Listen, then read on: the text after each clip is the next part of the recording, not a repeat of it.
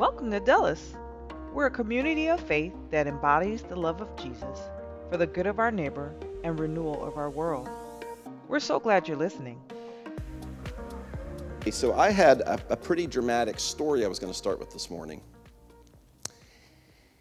And instead, I felt God lead me to this prayer, and I'm going to lead you in praying this as we begin this Christmas season. Uh, I think we could pray this any time of the year, and I'm going to kneel. I'm going to just lower myself here. I do this often in just my own private prayer to try to get lower before this great God who you sometimes just, you, you're so aware of how unworthy I am to serve you, to know you, to be part of your plan.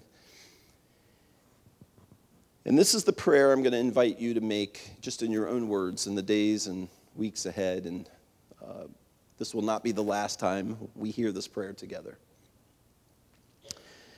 Father God, it is incredibly sad that uncertainty and ignorance about your reality and your presence define so many people in our world. Tragically, I believe it describes so many who attend your churches week after week. Uncertainty and ignorance about your reality and your presence. Engulf us at Dulles, God. In your reality and in your presence, may we become obsessed with the reality and presence of Jesus in every part of our lives. Awaken us to who you actually are and what you are actually doing in our world, and may this awakening begin with me. This is our heart, God, that you would become so real in our work, in our relationships, in our challenges, in the exciting moments of life, that your presence would be the center of our existence. Amen.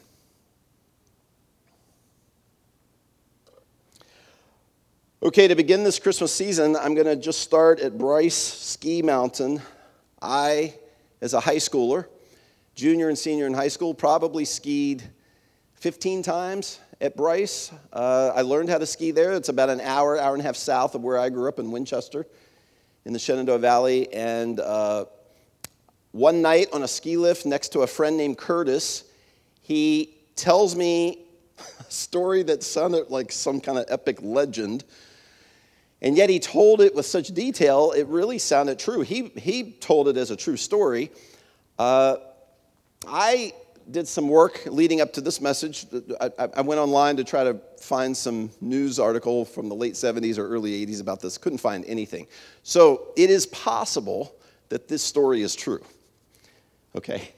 He tells me on the ski lift that years earlier, there on that mountain at Bryce Mountain, one night in the late 70s, early 80s, I'm in, you know, this is, this is probably 1988, 89 when this happened. He's telling me that not too long ago, the mountain was really crowded with skiers. The ski lift was full of people going up the ski lift on the mountain, and in an instant, the entire mountain was thrown into darkness. Uh, everything went completely dark in one second.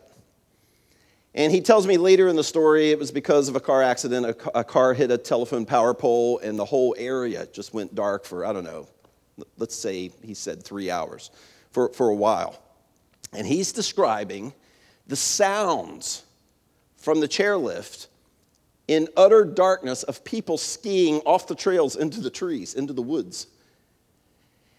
And he said, it, you know, there was no ambient light. It's, it's in the middle of nowhere. There's no like light in the sky from a nearby town. Apparently, there was no. It was cloud cloud cover, I guess. There was no moon. It was black, dark, dark.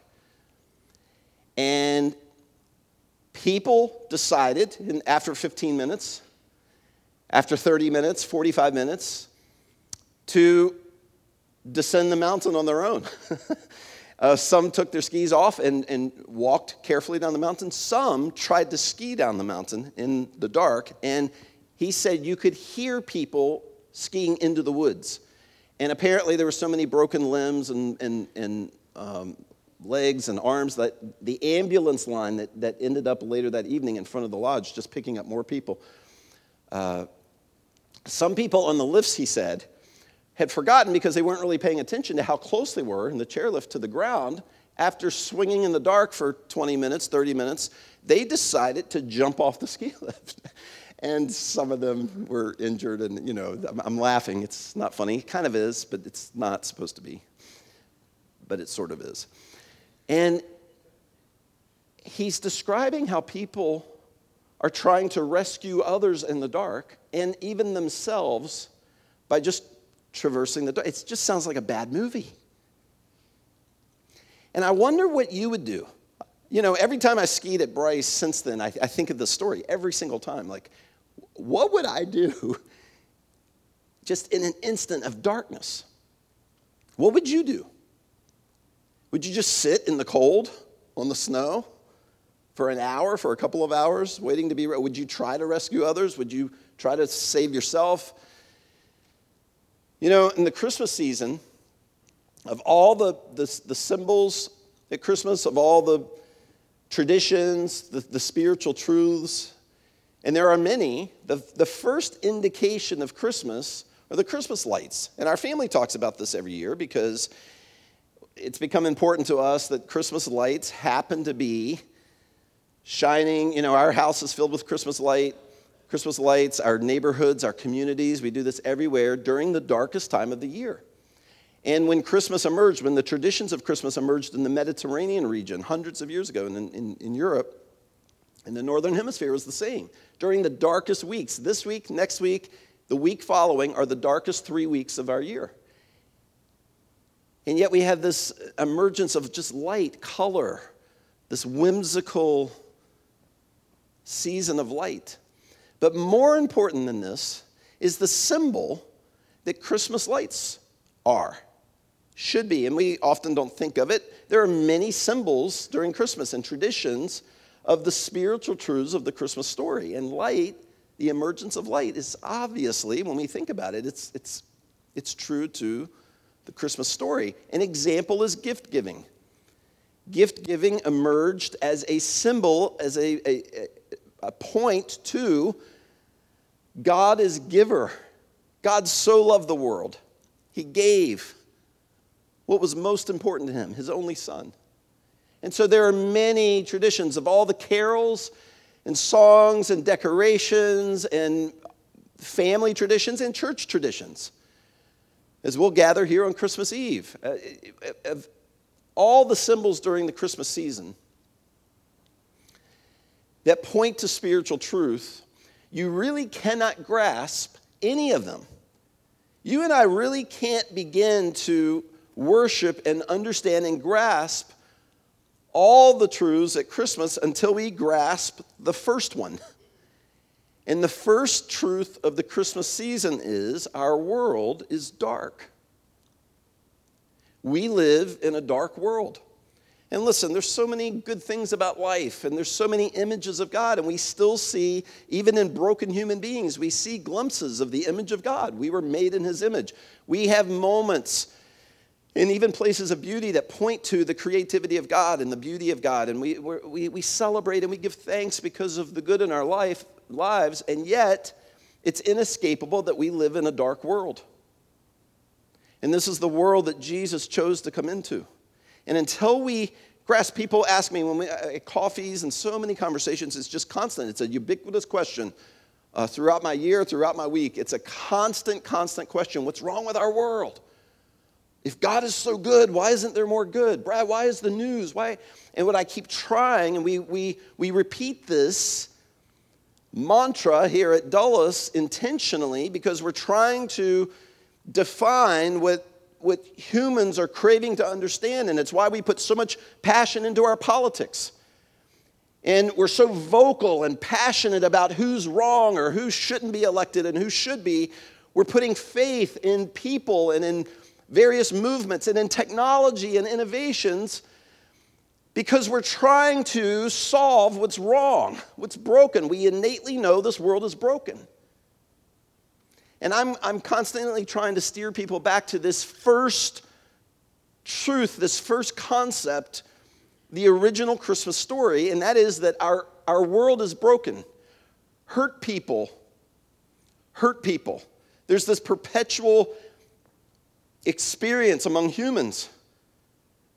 We have things that just seem so ridiculous in a context like this on Sunday to talk about bullying or to talk about racism. It's like, what's wrong with humanity? And you would think in the 21st century, we are so advanced. How do we still struggle with neighborhood violence and with you know, Elon Musk is, has this notion that when we start over on Mars, and there's habitat communities, NASA just this week awarded 57 million to a, a, a company called Icon in Austin, Texas, that's going to build the first moon habitats, the lunar habitats, and there's going to be greenery, and there's multiple floors where the plants can grow up. So it, you know, it, through the multiple floors, and people will see images of Earth and all of these amazing concepts. And I follow this. I love following innovation and technology. But this concept that we're going to start over on another celestial being, and there will be no murder, there'll be no envy we're going to do humanity correctly,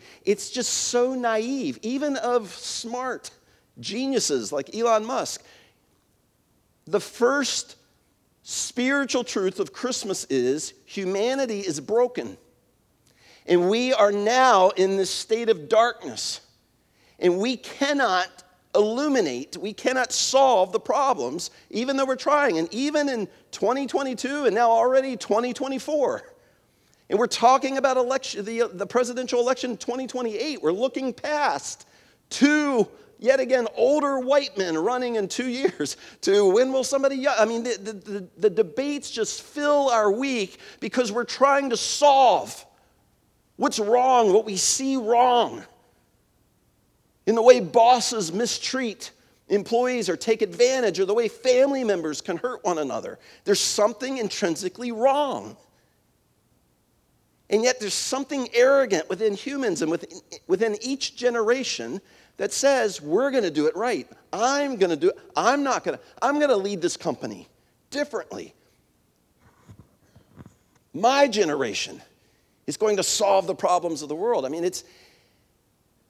And when you actually humble yourself beneath this first spiritual truth of Christmas, the actual Christmas story, it allows you to encounter, to, ex- to experience the other realities of God, Creator, coming to this earth, living and making his dwelling here, walking among us in our darkness, in our brokenness, taking our brokenness on himself.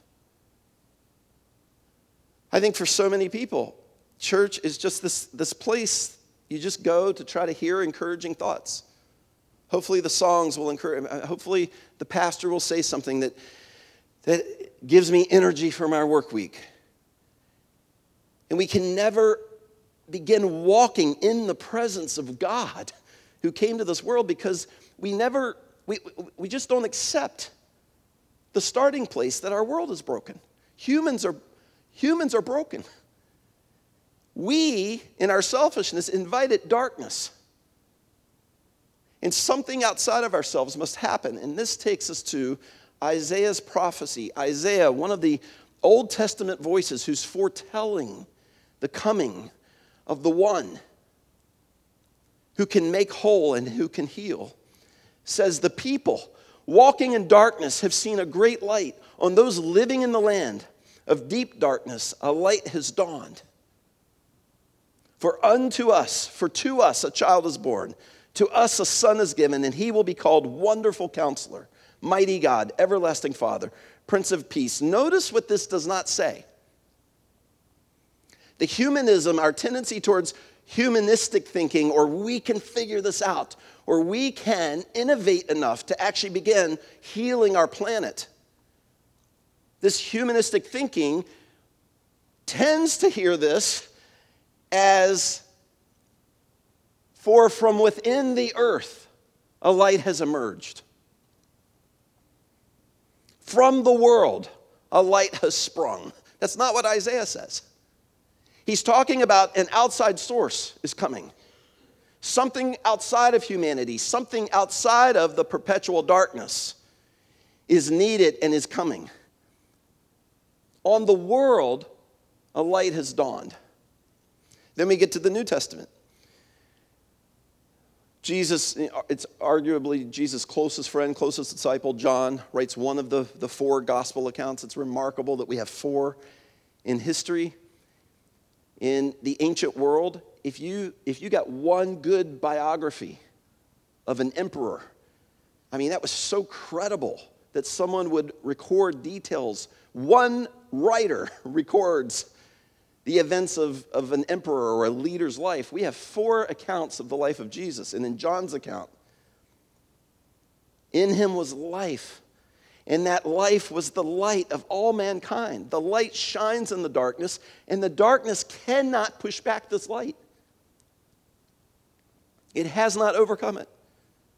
The true light that gives light to everyone, John says, is coming into the world. And this word became flesh the word, the voice of God, the message of God, the hope of God, the direction, the level setting truth of God, the, the words of God Himself became flesh and made His dwelling among us. And this, this fleshly spokesperson of God, God Himself, is described repeatedly, constantly, as the light that's going to shatter and pierce the darkness of humanity.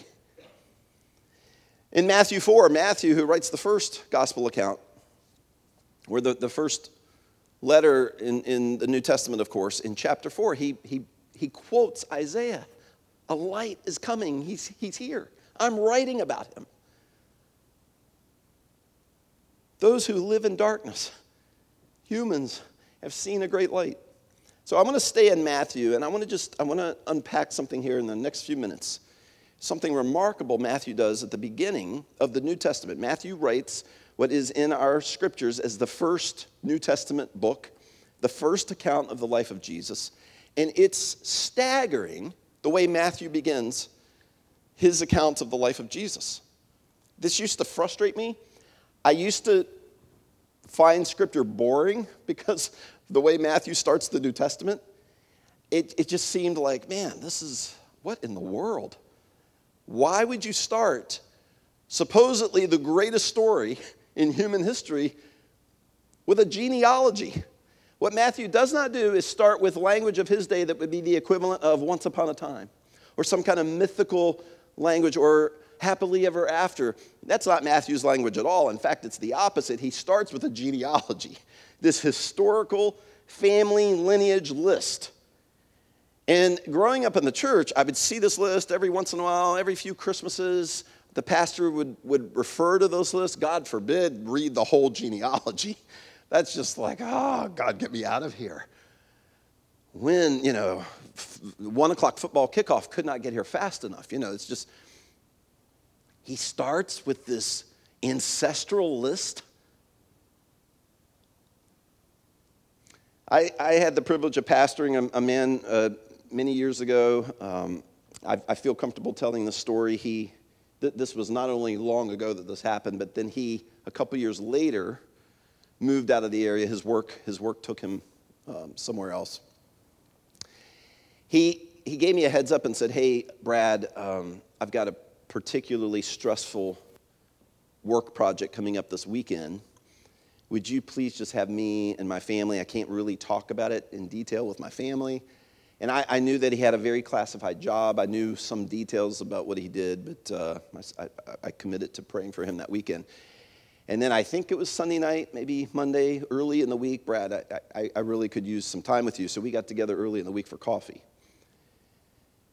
And he says, So um, I can't really speak openly about this. You are listed as a confidant, as my pastor, and I need to process some that happened. I. Uh, at zero dark whatever uh, let's say 2.30 a.m you know friday night saturday night i was rappelling out of a helicopter onto a rooftop in some faraway corner of planet earth to extract several people out of a building.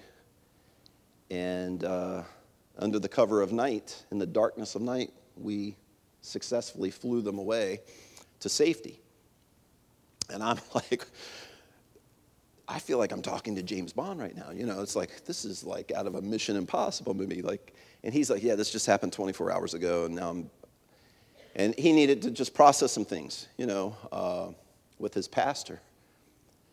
And you know what he did not he did not start this story with, you know, Brad, so here's here's how I'm going to start the story. So my great great great great grandfather was born on a, on a farm and and and he met this woman and he just got to the action of the story and the crisis and some of the, you know, you know, I, will just throw this out to you. If you have some kind of dramatic story like this and you've got a small audience, your pastor or just some friends, or you know, you need to process this.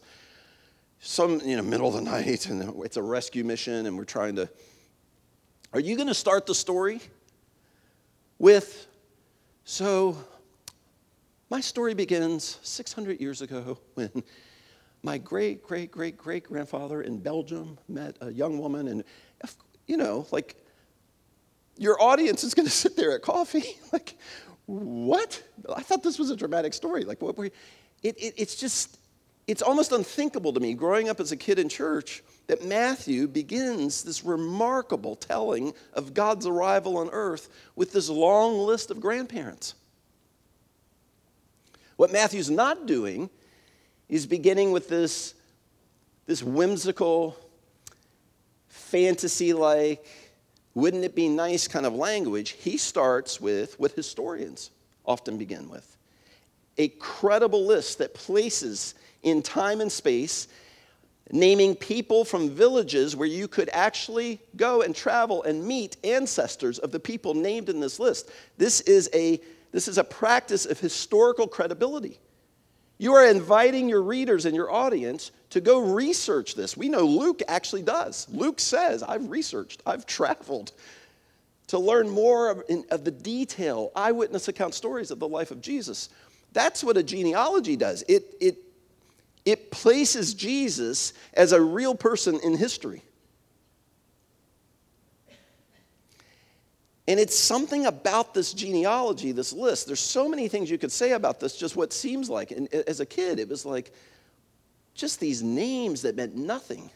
And I want to take one example here in our last few minutes together to look at a remarkable truth that Matthew so intentionally gives us in telling us the kind of God that would come into our dark world, into our anxieties and worries into the violence of this world, into the selfishness and narcissism of our world, into the financial lack of integrity and the way people can take advantage of one another. That kind of darkness, that kind of world is the world that our God chose to come into. And it is no mistake that Matthew writes the genealogy the way he does and includes certain people that he did not have to. In fact, he broke precedents Genealogies hardly ever mentioned a woman. It's unthinkable. You know, we, we've recently in our history here in America, we've advanced. You know, it seems almost ancient to us to think of women not being able to vote. I mean, that's a very recent occurrence. In Matthew's day, in first century Palestine, Judea, women had no credible voice in society. They, they couldn't be eyewitnesses. Their voice had no uh, bearing in a court of law. Women were almost a different class of human than men. And Jesus, of course, invites women to be his followers. And, and the Pharisees are taking issue with how progressive Jesus is. What, you're including women? Women were the first eyewitnesses of the resurrection. Women gave voice. They were the first to give voice to, I think he's alive. I, he is alive. I've seen him. Before the men, before the disciples saw and witnessed for themselves, Jesus is turning the world upside down, even in this one regard of how inclusive he is of women, how he equates women to men. And now Matthew follows suit in the writing of the beginning of the, the, the, the story of Christmas when he says this, and he includes five women in the list of Jesus' ancestors, and it's unthinkable. It's unthinkable that he would do this. And I want to get to a point that relates to the God who comes into the darkness of this world. This is the gene. I'm not going to read the whole genealogy. If you're thinking, oh, thank God, well, me too. But uh, I'm going to read the relevant part of this this morning, which actually is why this genealogy matters so much. This is the genealogy of Jesus, the Messiah. Isn't it interesting the New Testament begins this way? The greatest story to ever impact our planet. It's reversing everything. Everything can be made new because of, if this is true, everything is moving towards the renewal from brokenness and ugly to beauty and good and whole. And he begins with this list.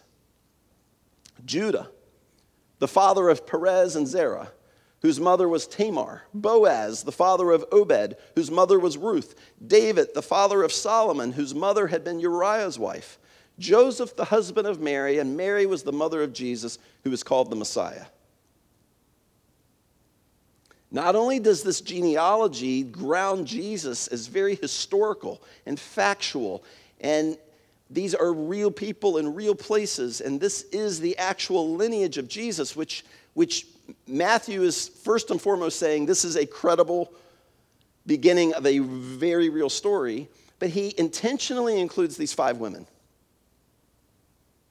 Tamar, Rahab, Ruth, Bathsheba, and Mary. So, just quickly, let's look at this list. Tamar. Tamar deceives her father in law, Jacob, into sleeping with her. Uh, I don't think anything more needs to be said about the idea of incest in our day. Man, in ancient Hebrew culture, this makes you so unclean, it's almost as if you become equated to an animal rather than a person, a human.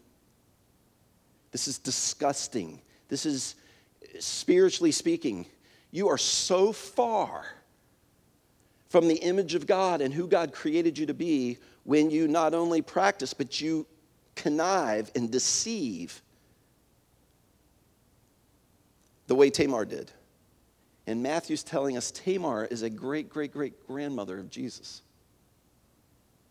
Rahab, in the early pages of, of Joshua, the story of Joshua, Rahab is, she is a gender outsider. In Jewish culture, it's men only. Men give credibility. Lineages are always men. Not only is Rahab a female that Matthew is referring to, she's a prostitute and she's a Canaanite. She's not even an insider to the people of Israel.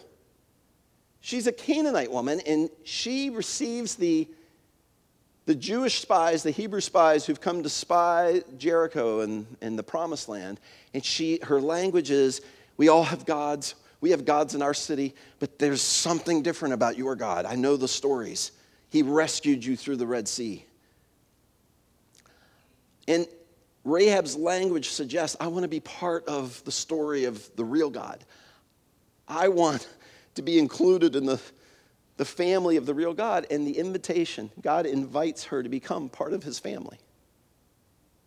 There's so much we could say about her being a, a racial, ethnic outsider, the people of God, a gender outsider, but she's a prostitute.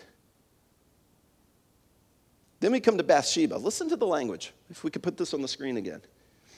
Boaz, the father of Obed, whose mother was Ruth, David, the father of Solomon, whose mother had been Uriah's wife. Why does Matthew use this language?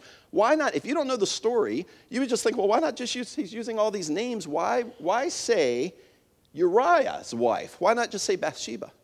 Because Matthew is intentionally drawing our attention back to the story of Uriah and his wife.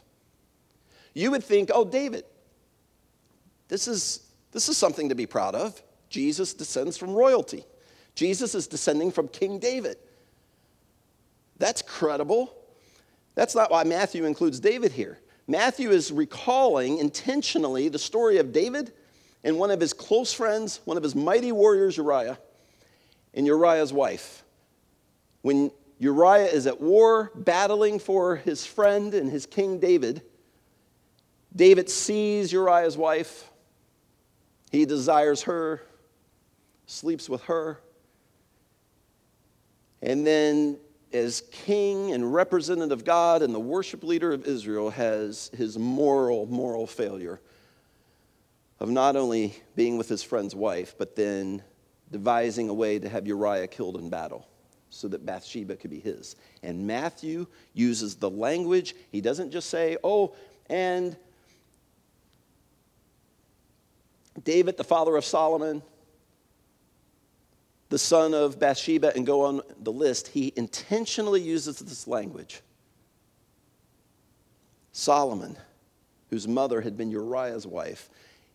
If you know the story, every time you read that, every time you hear that, you think, oh, that's the story of Uriah being killed by David so he could have his wife. And Bathsheba is a great, great, great grandmother of Jesus. What's happening here? This is some kind of sordid soap opera that Matthew is painting. Why is he doing this? He's recalling with each name and generation embarrassing stories of unclean people. People making horrid decisions, wrecking the legacy of their family, jeopardizing the legitimacy of their belonging in the family of God or Israel. How is it that Matthew isn't like tweaking this? Why isn't he just skipping these stories or maybe every couple generation? Why does he seem to be highlighting these specific instances? It's because from the very start of the Christmas story, Matthew and John and all the writers and eyewitness record keepers of the life of Jesus are drawing our attention to the very first truth of the reality of God coming into our world. This world is dark, and not just some kind of relative meaning of darkness. The world can be challenging sometimes. This place is dark. This place is messed up. And Jesus came into the middle of broken humanity. He comes from the stories of brokenness. The one who finally is going to reverse human behavior in decision making in selfishness versus selflessness something new. This light is coming into what darkens all of us. And as much as we want to criticize prostitutes and what? Bathsheba is included, we, let's just be careful. And let's think about our own immediate family and our own immediate decision making, and maybe even just our own personal generation. And some of the regrets or some of the guilt that we've carried, or some of the shame that maybe if it became known or if some biographer was writing about your life or my life, would, would one of those big, big, regrettable moments be mentioned? Jesus came into a dark world, and the darkness permeates everyone. It's all of us. It's even in every single person in the lineage that Jesus comes from. This is intentional. He comes into our mess, He comes into our selfishness. And every single person needs the grace and work and beauty of God to reverse us from the inside out, to begin this movement of trying to elevate myself, trying to battle my own anxieties, to being free to think about others and confident about a future that is good and beautiful. And I get to live, I, I actually can influence people toward a different kind of future because of what Jesus has worked in me. We are equally broken. We are equally lost. We are equally in a dark world. And as much as you want to blame the other political party, and as much as you want to blame your previous boss, and the university you chose, the professor that you didn't expect to have, and the friend that betrayed you, as much as we want to blame and point to, well, this my life is where it is today because this person or because my family or my father or my mother. The reality is that our world is broken. We are inextricably caught and trapped in a dark world, and something from the outside must come. rescue from some, somewhere else must arrive. And Matthew begins so intentionally to say it's not just the Canaanites, it's not just the Moabites who are far from God and live in darkness.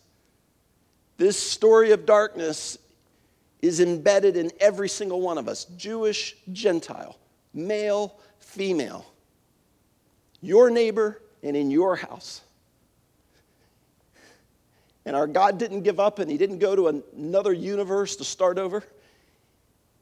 He didn't come to float in the clouds and preach damnation to us. He came and made His dwelling among the adultery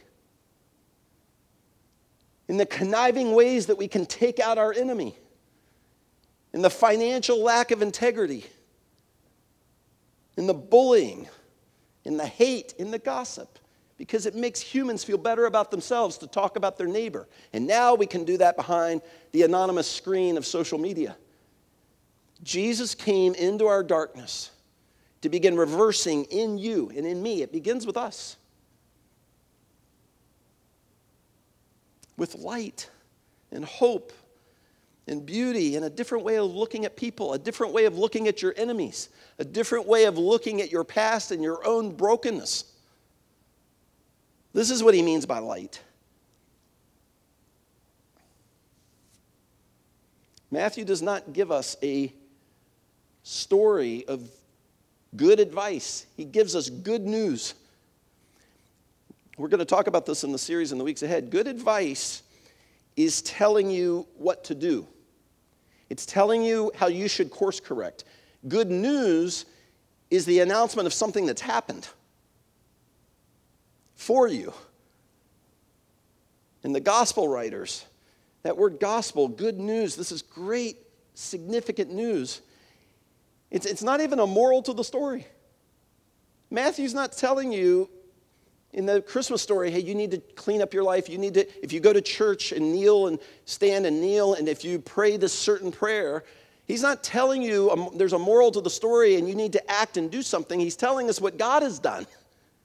Christmas is the story of what our God has done to actually begin shattering and changing and reversing darkness into light, ultimately the garden again. We're moving again back toward what we all crave no disease, no hurt, no more tears.